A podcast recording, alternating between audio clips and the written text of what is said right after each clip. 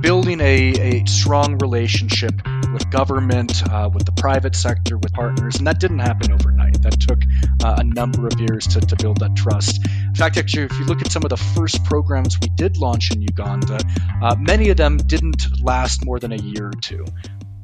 Welcome back to the Aid Evolved podcast, a podcast about technology, poverty, and health. In this space, I'll be speaking to individuals who have built their life and careers at the intersection of these ideas. We'll be trying to unpack how we can use technology to fight poverty and improve lives. My hope is through sharing the firsthand accounts of the struggles, the successes, the failures, and the risks of others in this space, we might be able to inspire and to guide people like you who are also trying to make change in the world. In this episode, we'll be speaking to Sean Blaschke from UNICEF's Technology for Development Unit. Sean has spent the past 15 years working on technology and global development in Africa, first as part of the Global UNICEF Innovation Unit in New York, and then transitioning over to start UNICEF's first country office Technology for Development program in Uganda. Now, when you and I think of someone working in the space of technology for development, it's easy to think of maybe a coder or a geek banging away at a computer in a closet somewhere. When in fact, there's so much more that's required to ensure the success of these interventions. And Sean very much focuses on that more. What are the institutions and infrastructure needed to support a technology intervention? What is the policy and the environment, the people that need to be in place to make these things succeed? So, how does he do this? In this episode, we'll find out. So I started off my conversation with Sean asking him about the United Nations. Specifically, I asked him whether such a global, multilateral organization like the United Nations and UNICEF within it actually had the capacity to be innovative. Okay, okay, maybe not the most nicest thing um, I've asked at the start of an interview, but it's my first episode, so bear with me.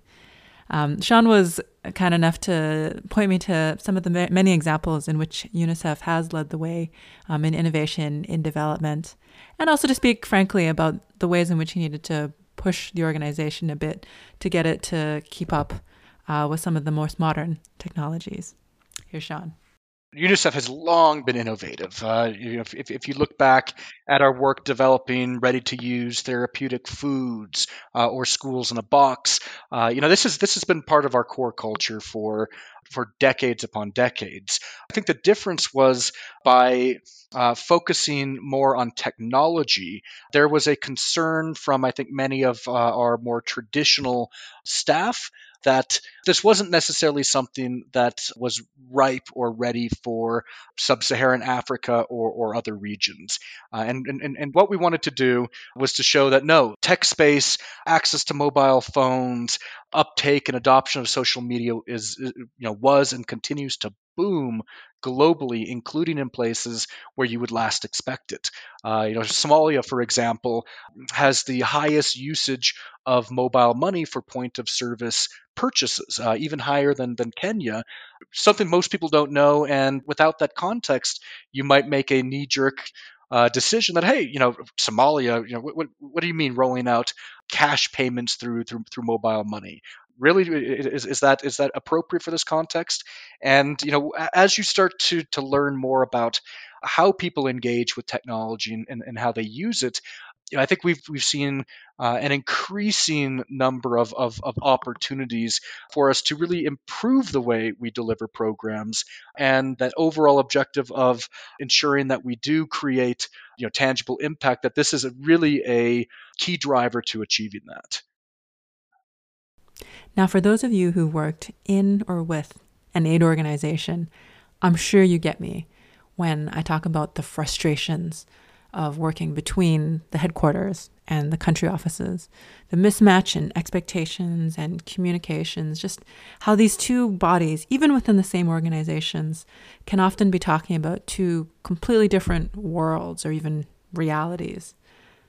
And it's not that anyone is willfully misleading the other, it's just something about the distance and the time and the gap is making it hard for these two entities to speak the same language. Sean and a group of others uh, within the UNICEF headquarters in New York recognized the difference between headquarters versus a country level approach. And one of the things they did early on was to break free from the headquarters unit um, within New York and to relocate a whole team over to Kampala in Uganda in order to start off the first truly country led approach to technology for development within UNICEF.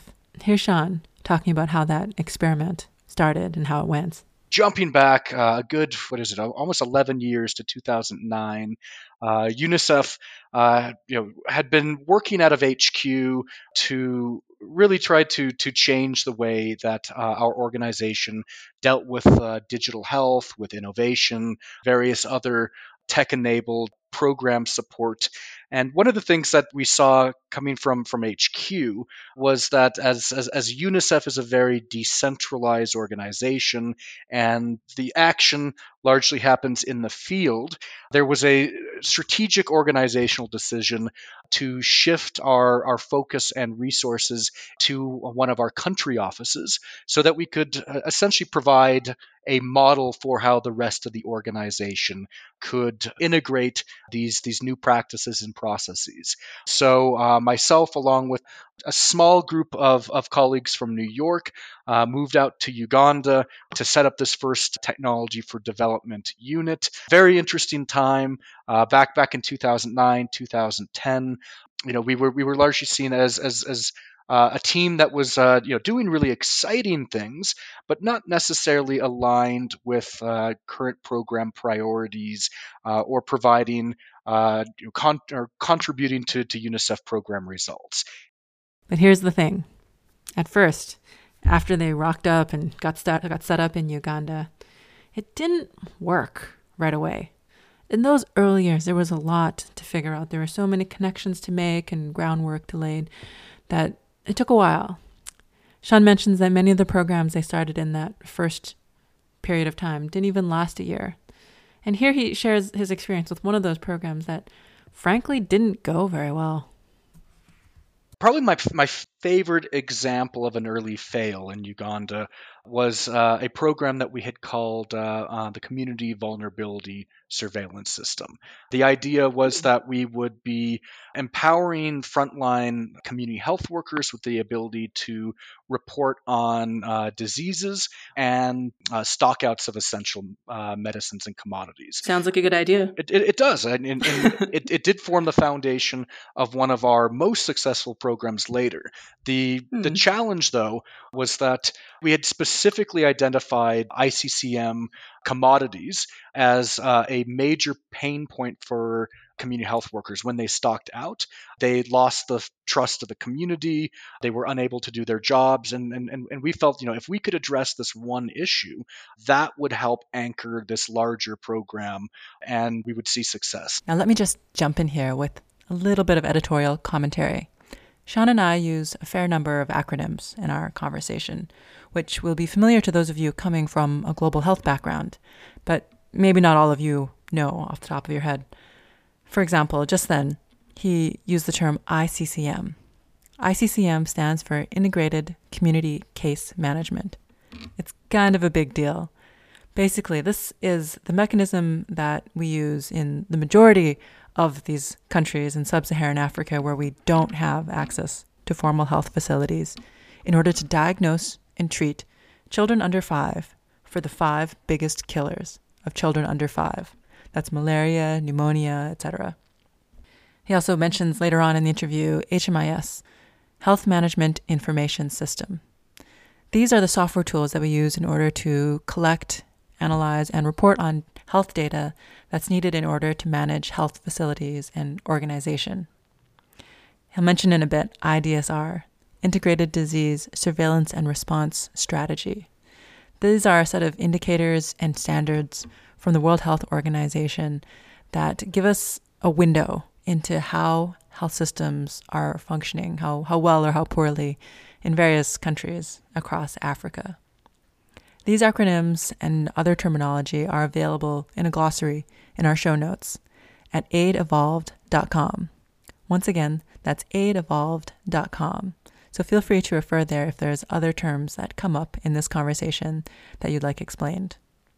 And with that, let's get back to Sean and his discussion about the Community Vulnerability Survey, CVS, that they were running in the early stages of their time in Uganda program started off great. We had frontline health workers, community health workers reporting at 90, 95% rates. Wow. I mean, a, a, national HMIS, if you're looking at the integrated disease surveillance and response, you're looking to try to get above 70% reporting.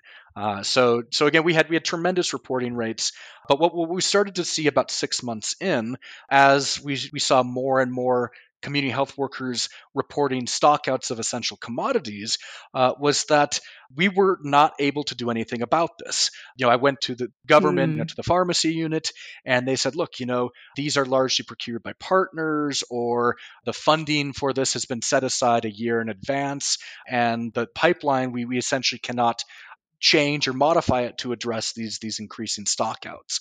And what we started to mm. see as the stockouts increased and government and partners were not able to respond to these issues of stockouts was that reporting rates uh, started to plummet. Faith in the platform started to plummet. And what we ended up having to do was mm. completely pull the plug on the program because the assumptions around if we have data, people will use the data were wrong in this case because of more systemic issues that uh, you know took precedence or priority. And uh, what we didn't want to do was leave such a bad taste in these community health workers' mouths that they didn't trust any digital system, any any government system, any partner system for years to come. And in this case, we decided again to, to stop it, to relook at how the entire system, entire program was designed, the theory of change behind it, and start it back up again uh, when we knew and had the right uh, incentives and mechanisms in place to use the data effectively. Over time, they iterated and they refined their approach to technology for development in Uganda. And bit by bit, they figured out how to do it better how to take a more holistic, integrated approach that was more connected with the reality of what's going on in Uganda and how it could work within the systems that were existing there. And one of the things Sean talks about was evolving from maybe a more technology focused approach towards a system strengthening approach to technology for development. And I really love that that mental model around this intervention. I'm going to go on a, a, little bit of a tangent here, but but bear with me. As a technologist myself, um, we often talk about human-centered design and user-centered design uh, in our technology approaches, and and you know this works great in an environment or an economy where that user has the purchasing power to drive an intervention and to sustain an intervention over time. But when we talk about working in a resource constrained environment, it's no longer sufficient to take a human centered approach. You need to take a system centered approach towards our interventions. This is because you need to consider, you need to take into account where the money is coming from, where the power and the leadership is coming from, how this is baked into the systems that can sustain an intervention when the market economies to sustain it might not naturally exist course, that's my interpretation on some of the things that Sean's talking about here. Here's Sean to talk about that change in his own words. So, uh, I, think I think it would be valuable to look at where you know what happened to, to, to CVS in subsequent iterations. Uh, you know, we, we, we step back you know to the to the drawing board a bit with this one uh, and looked at uh, other partner investments, other government investments in the health information system space. Uh, this was early years of uh, DHIS2, uh, which is again one of the most uh, widely used HMIS platforms uh, globally as well as across Africa, and really getting a better understanding of uh, what, what what what what the government's vision, what the you know what what donors and partners' vision was for this space, and looking to align and integrate you know specific UNICEF priorities within this. And one of the things that resulted uh, was a program called MTRAC. Uh, so it was was relatively similar to uh, the community vulnerability surveillance system, except that instead of focusing on community health workers, it looked at uh, data being collected at health facilities. Uh, it uh, leveraged mobile phones, but but again, taking some of the same principles, we only looked at collecting data that actually needed to be used in near real time. Uh, so, uh, you know, pulling in the integrated disease surveillance and response, IDSR indicators, looking at maternal and neonatal deaths, and again looking at essential commodities.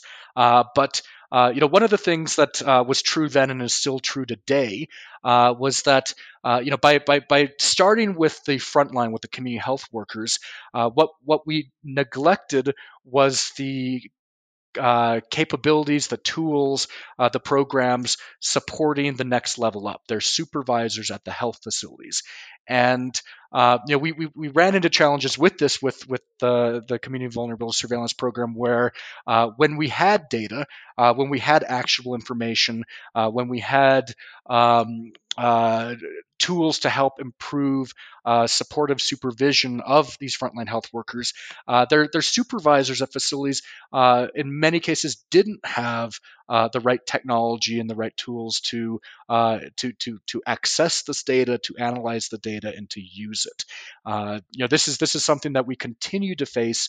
you know, up until today, uh, balancing the need uh, to to support uh, you know, frontline health workers, which is critical, but also making sure that we don't move so fast that the systems around them, the support structures at you know within local government at or at the local facilities, that we don't leave them behind in the process. Because if we do, we're creating potential spoilers, and and and, and we're investing in approaches that um, don't make optimal use of, of either the technology or the data. One of my takeaways from this conversation with Sean is how the technology itself is just one part of the puzzle. There's many pieces that need to fall into place to ensure the sustainability and the scale of such programs. For example, governance. Is the right leadership in place? Are the right people in political power understanding and bought into the system? Will they provide it the leadership that it needs? Human resources and capacity building. Is it, are there people in place who can read the data, understand how to troubleshoot the technical issues, and map that into real world activities required to run the health systems? And of course, data use and data relevance. How are the information flows that start off with a community health worker using a mobile phone application? How are, the, how are those data flows linked back to supervisors and administrators so that overall the entire system is equipped to evolve and to change over time. Here's Sean talking about how these different pieces came together for him in Uganda. So I think a, a big part of uh, some of the successes we did have in Uganda were largely due to building a, a strong relationship with government, uh, with the private sector, with other development partners. And that didn't happen overnight. That took uh, a number of years to, to build that trust. Uh, in fact, actually, if you look at some of the first programs we did launch in Uganda, uh, many of them didn't last more than a year or two.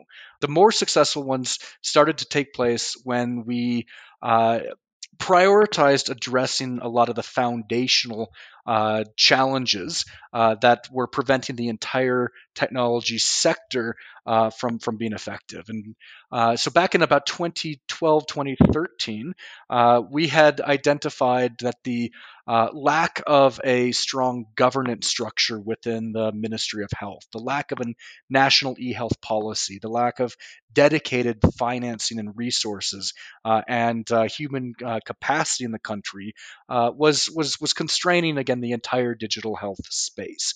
And so that's something that uh, we took a step back. Uh, we worked very closely with uh, the World Health Organization, with USAID, with CDC, uh, and uh, spent a, a, couple of years uh, as other projects went along supporting the government, Uh, the Ministry of Health in Uganda, to put in place the, the again the right structures, uh, policies, and uh, regulations so that our our other investments could be more successful. Now, when it comes to data and data use, I don't need to make the case for data. We love our numbers, we love results, we love metrics, we love outputs, and so do the donors and the aid organizations. But when it comes to a sector which is so top down driven as the aid sector, the key question we need to be asking ourselves is what is the burden that data creates? What is the work that we're generating? And how can we make sure that that work is creating value throughout a health system? How do we ensure that we're collecting actionable, useful data? Here, Sean talks about some of the ways in which he and his team have looked at and tackled this problem. With a lot of our um, um, NGO uh, partners, many of them were collecting data, for example, uh, you know, on behalf of government and submitting it directly to us, uh, which was relatively straightforward, uh, but meant that uh, that you know hmm. that, that that we ran a parallel data system uh, that uh, um, you know, government decision makers didn't necessarily have the the most up to date information, and uh, really, you know, really undermine national systems. And uh, you know, to to address this, uh, we, we had to go back and and, and, and tell our our, our NGOs, um, you know, I, I specifically said, um, I don't want you reporting any data that's not in DHIS2. Uh, if you send me data and I can't verify it in a government system, uh, we're, we're weakening these national and subnational structures, and it, and it was really challenging for many of them. Uh, you know, it was it was far easier That's for them to, to just collect the data from from community health workers and give it directly to us. When we said um, mm-hmm. no, it needs to be in DHIS two, many of them, you know, rightfully indicate, well, we don't have access to DHIS2, so what are we supposed to do? And I said, well, you're supposed to work with uh, the biostatisticians, the the HMIS officers at the facilities that you work to build their capacity and make sure they can do this. Uh, and you know, building those capacities uh, was far more difficult than them just providing the services themselves. Uh, but but but this is the shift that that that that is and needs to happen. Yeah, and I think it's very common in our line of work to see that the government is using one set of data, and then the HIV program, you know, funded by USAID, is using another kind of data, and another there's another set of uh, you know reports or whatever for malaria and all these different kinds of uh, programs that are run separately and that that can create a lot of reporting fatigue and inaccuracies in the data.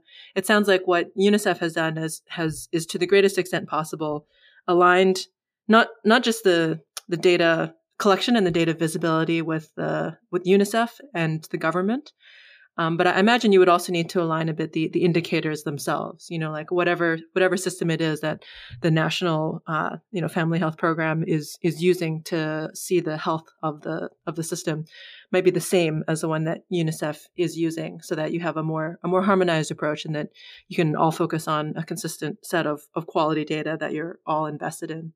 Does that sound right? A- a- a- absolutely. I mean, I, I tend to push back on uh, data reporting needs from from donors for HQ where they don't align with national systems. Uh, you know these these uh, national indicators, the the health management information system, uh, um, you know these these are often reviewed every three, four, five years. Um, we need to we all need to collectively have a seat at the table to make sure that uh, they're they're well thought out, that the data that's being collected uh, is useful and represents all of our needs, and then we need to push back on requests to collect data that's not directly useful for uh, for, for, for, for frontline workers, for government workers, uh, because you know our, our, our, work here is not uh, intended to report to HQ. Our, our work is to uh, ad- address um, core issues around maternal mortality, around um, uh, key diseases like like malaria and TB on the ground. And uh, the, you know, as we said again and again, uh, data collection uh, creates a burden. I mean, it's it, it does harm if we are asking uh, workers to spend a substantial amount of time not providing services, uh, but providing reports. Uh, and, and, and we've seen this. I was uh, supporting our, for example, our nutrition team in uh, Botswana um, uh, last year. And when we started to look at the reporting requirements of the National HIV program, what, what we saw was that uh, many of the nurses at facilities didn't have time to provide other services. And it wasn't that the data that they were collecting for the HIV program uh, was really critical for their ability to provide HIV services on the ground. It was reporting requirements uh, to, to, to, to the Ministry of Health and to donors. Another piece of the technology for development puzzle is financing. the elephant in the room. How are we going to sustain the software and this hardware, the services and the programs after the funding or the project has concluded? Sean talks about the balance between local country led efforts and global economies of scale. One of the things that's unique about software is something that's useful in one country can, at low cost, be replicated to another country. And that's an economy of scale that many low resource countries seek to benefit from. He also talks about the importance of multiple revenue streams uh, that are not specifically relying too much on a donor. For example, working with the private sector to create shared value partnerships. He mentions corporate social responsibility, which is a portion of corporations that's dedicated towards charity. But he also talks about a desire to lean less on corporate social responsibility, or CSR, and more on core business. Are there ways that we can design programs that create financial value to the private sector while also providing an important public good for health? I mean, I, I, think if you if you look at the the digital health space, uh, most of the existing open source tools are still struggling to develop uh, you know sustainable, viable financing models. Uh, we're, we're dependent on on donors, and we're often dependent on funds for country specific uh, uh, deployments. And and what that's resulted in is a lack of investing in again these these larger infrastructure uh, investments. So in the case of uh, you know uh, Dimagi's CommCare, uh, being able to step back and say, look, you know, we, we actually need to uh, to invest in local hosting capabilities uh, and FHIR standards uh, and uh, integration with platforms like like DHIS2. Very few donors are willing to fund that for a specific country, often because the costs are are huge. Um, what what what we're not doing is stepping back and saying, actually, the costs are not huge if uh, we're able to, to, to secure funds uh, to, to address this across many countries. And the costs of not doing it are, are even greater. Uh, and so that, that sticker, um, sticker shock when, when, when, when we try to um, build in these components for a single country uh, do seem high because they're often one offs. And uh, the amount of uh, the, the, the resources required to do this properly uh, often isn't isn't set aside, and and and so you know just in general in in, in this space, uh, we, we we still haven't yet. Uh, been able to leverage the, the, the, the type of investments needed uh, to, to, to, to really uh, address a lot of um, you know, relatively small but hugely impactful components of a lot of the existing digital health tools. Now, now uh, to to the um, other side of the partnership coin, uh, when we're looking at uh, in, in-country deployments, uh, do- donor funds are, are, are finite, uh, and um, you know if, if, if we're not clear up front on what the total cost of ownership is beyond just the app, but again the human resources the data the structures needed to support it and and and look at you know what what are locally appropriate models to support this beyond uh, the pilot or the initial deployment or once it reaches scale. Uh, again, we're, we're, we're going to just have you know a, a long list of successful programs that uh, ended when when donor funding uh, ran out. So so so one of the areas that that UNICEF is starting to spend more time uh, focusing on is shared value partnerships with the private sector, uh, looking at companies that uh, you know, are, are very well locally established uh, and have potentially a uh, vested interest in providing support to these systems. Now, uh, it, it's not often, not always apparent. Uh, you know where that business model sits, um, but if uh, domestic resources, if domestic financing is insufficient uh, and donor funds are finite, uh, you know the, the the one of the other untapped areas is to, is to look at you know what what is the role of mobile network operators in taking over some of these services, not on a CSR basis, um, but can we do this in a way uh, where you know they see a clear return on investment uh, and have a stake in supporting these programs uh, over a, a longer or extended period of time. One of my last questions for Sean was whether he ever has any doubts about this work, about this sector, about technology, and how he manages those doubts, if so. I'd, I'd say maybe maybe instead of doubts, frustrations. you know, quite often we think we're taking five steps forward, but really we're taking three, three forward, two back. I, mean, I think that the nature of our work um, and and what is required to be successful, which includes deep engagement with government, can be challenging when when governments change, when our ministry um, focal points are are transferred to a different ministry, and suddenly we feel like we have to start from scratch. Uh, you know, being able to build up that investment case, uh, you know, convince people that uh, these are the right uh, right interventions, the right tools, uh, and so that that that is you know can be quite frustrating. I, I would say doubts about the broader approach. I, I, w- I would say no. Uh, I would say uh, doubts about how we are engaging this um, constantly. You know, what what are we prioritizing because of the, the, the very nature of this work that you know we, we are we, we work with a with a, a constrained resource envelope. Uh, we have to uh, prioritize and uh, you know I think I think the question of um, what we're prioritizing and how we're prioritizing uh, is, is something that we should constantly be reflecting on and, and, questioning is are these the right decisions? You know going back to the uh, example of um, investing in tools for frontline health workers how how much should you do that when the structures around them are weak? Uh, is it is it you know do you take mm. a top down approach a bottom up approach? Do you try to meet in the middle?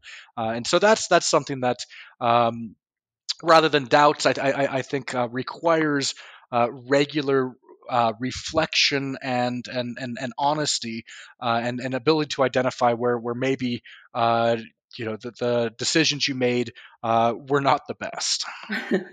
yeah, yeah, yeah, and I think um, you know as we can see with various different products or companies that that rise and fall.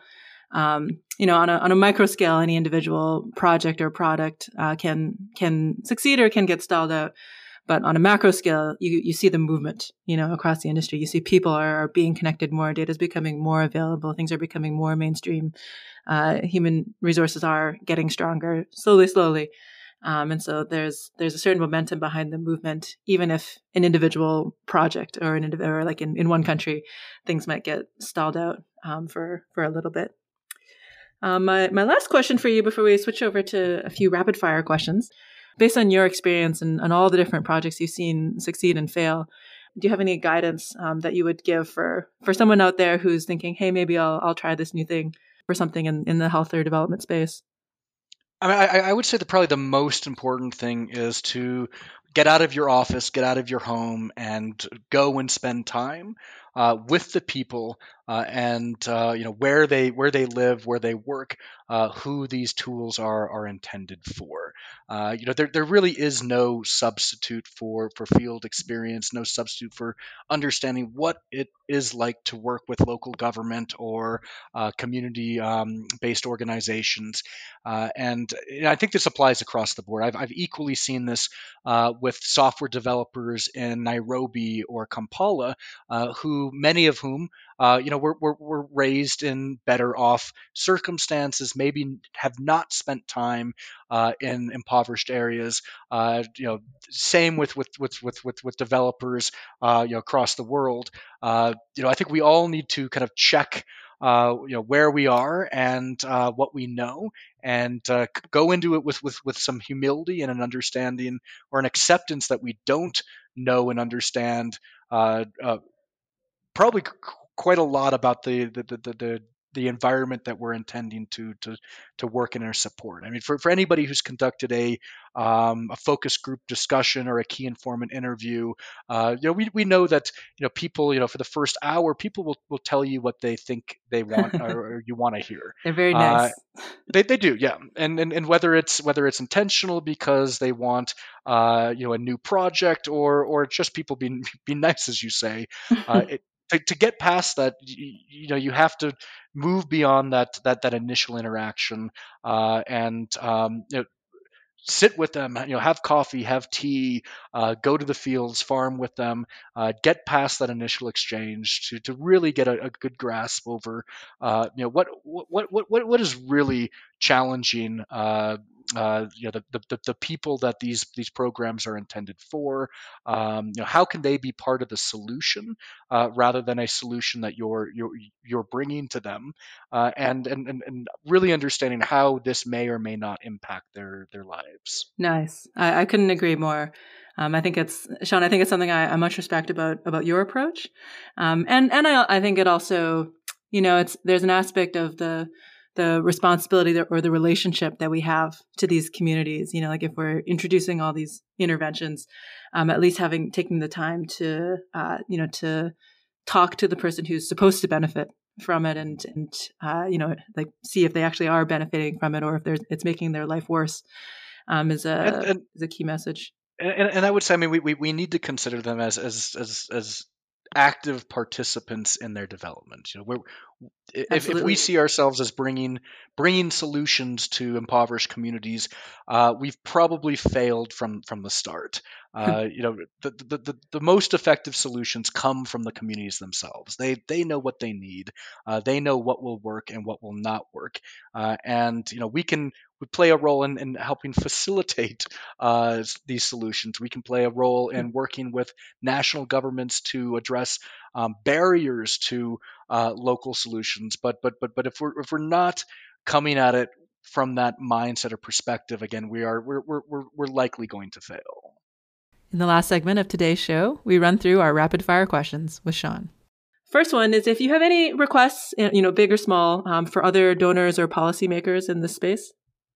So you know we've we've done a lot of work to develop, for example, the principles for digital investment. Uh, and I would say across the board, uh, we, we, we, still do not, as a larger uh, donor community, development community, uh, ad- adhere to the principles for digital investments. I mean, we, mm-hmm. we've had I've had a lot of talk about uh, uh, a lot of talk with partners like DIAL about um, what to invest in and uh, what not to invest in. And particularly in the digital health space, there are many mature tools. Uh, and, and, and so if, if we do truly align ourselves with the principles for digital investment, uh, we would make a more concerted effort to fund and improve the six or eight or ten existing community health information system platforms uh, complement them, uh, build off of them in that ecosystem rather than introducing uh, new tools that that might not have as viable a place as they would have a decade ago. That makes a lot of sense. On the technology side, um, could you could you recommend a platform, uh, ideally maybe one that you haven't worked with or supported yourself, so that you can remove your own bias? So, uh, you know, when, when, when, I'm looking at uh, quite a few digital health information systems uh, tools, uh, many roads lead back to DHIS2 these days. Mm-hmm. This is one of the most widely adopted government systems. I, I, think the University of Oslo and HISP teams have done an amazing job uh, with uh, creating those those those structures at, at, at, at country level, often through academic partnerships. Uh, and uh, you know, I think if if if you know the the the, the pathway to uh, success, I think, for many young app developers, um, if they're able to explain how their their, their new tools or investments can interact with uh, an interface with, with with with national tools, the more successful they'll be. And the most common denominator across countries right now is, is DHIS2. Agreed. It's it's everywhere where you where you go. Um, looking at some of the uh, some of the different digital health projects, and I know you've you've came across many in your career. Um, can you highlight a very common implementation mistake um, that you that you see that you'd you'd encourage other implementers to avoid? So, so, so, so probably the biggest mistake that I, I, I see on a regular basis is uh, trying to fix a underlying program management governance problem with technology. uh, we I, I, see this quite regularly in the nutrition space, and so uh, if, if, if you look at how nutrition has been run uh, at, at, at country level, often it's it's uh, been set up and funded much like HIV and um, immunization as a, as a parallel structure, and uh, the the the alignment of many nutrition programs uh, with uh, national supply chain uh, management processes with with HMIS uh, isn't all always there. Um, and so I've, I've, I've, I've seen many countries who have said, oh, look, you know, uh, DHIS2 doesn't include the nutrition indicators, so we're going to have to develop a new system. Or uh, the hmm. data isn't being collected as frequently as, as we'd like, or we don't have access to the data. Uh, and, and always, you know, the solution is let's, let's set up something parallel on something new. Uh, but but we, we know from, from, from 10, 15, 20 years of experience that while that, that, that may solve a short term problem, um, in many cases it doesn't but but what it will do is again undermine uh, the larger systems and and eventually weaken all of the systems as a result. And so um, essentially, you know, before uh, attempting to en- introduce a new technology, uh, going back to that understanding the local ecosystem, uh, really understanding is, is is a new technology actually needed here, or can we improve uh, what already exists to to to address these needs? Um, you know, th- th- this isn't considered as as, as often as I, I, as as it should. Is there, I think, and you pointed to a few different trends already, just of, of the ones that you've mentioned already. Is there a trend in this industry um, to watch out for that you think will, will help shape it in the years to come? So I've I've I've been spending more of my time looking at data science approaches uh, to uh, the existing information that that that we're you know we as a larger community as as as, as government sit on. You know, if, if you look at the data within a national HMIS or DHIS2, within uh, many of the uh, digital health tools that are being used, uh, you know, time and time again, I think you know we, we we see data that's not yet being optimally used. Uh, and so, really being able to take a step back, look at the information within these systems, uh, look at data outside the systems. There's there's tons of great information being generated, for example, by mobile network operators, uh, mobility data on on where people are, how they're moving, uh, how they're engaging with other other other community members, uh, mobile money data on uh, the types of purchases they're making, being able to identify changes in vulnerability with this information. Um, you know, can, can provide a, a, a huge uh, new way that, that that that we can support our our, our programs. Uh, and so, um, you know, I've uh, you know, a, a, lot, a lot of the work we're doing, for example, with drones in, in Malawi. Um, and, you know, I mentioned earlier, uh, you know, don't get uh, caught up in the in the latest flashy technology. Um, it, I, I, I, don't mean to, I, I, also don't mean to say that that the new latest technologies, um, you know, don't have uh, value uh, because because many of them do. The my problem is that they're often uh, applied without without a clear problem in mind, mm. and and and and applied in ways that uh, again cannot uh, be be, be, be scaled.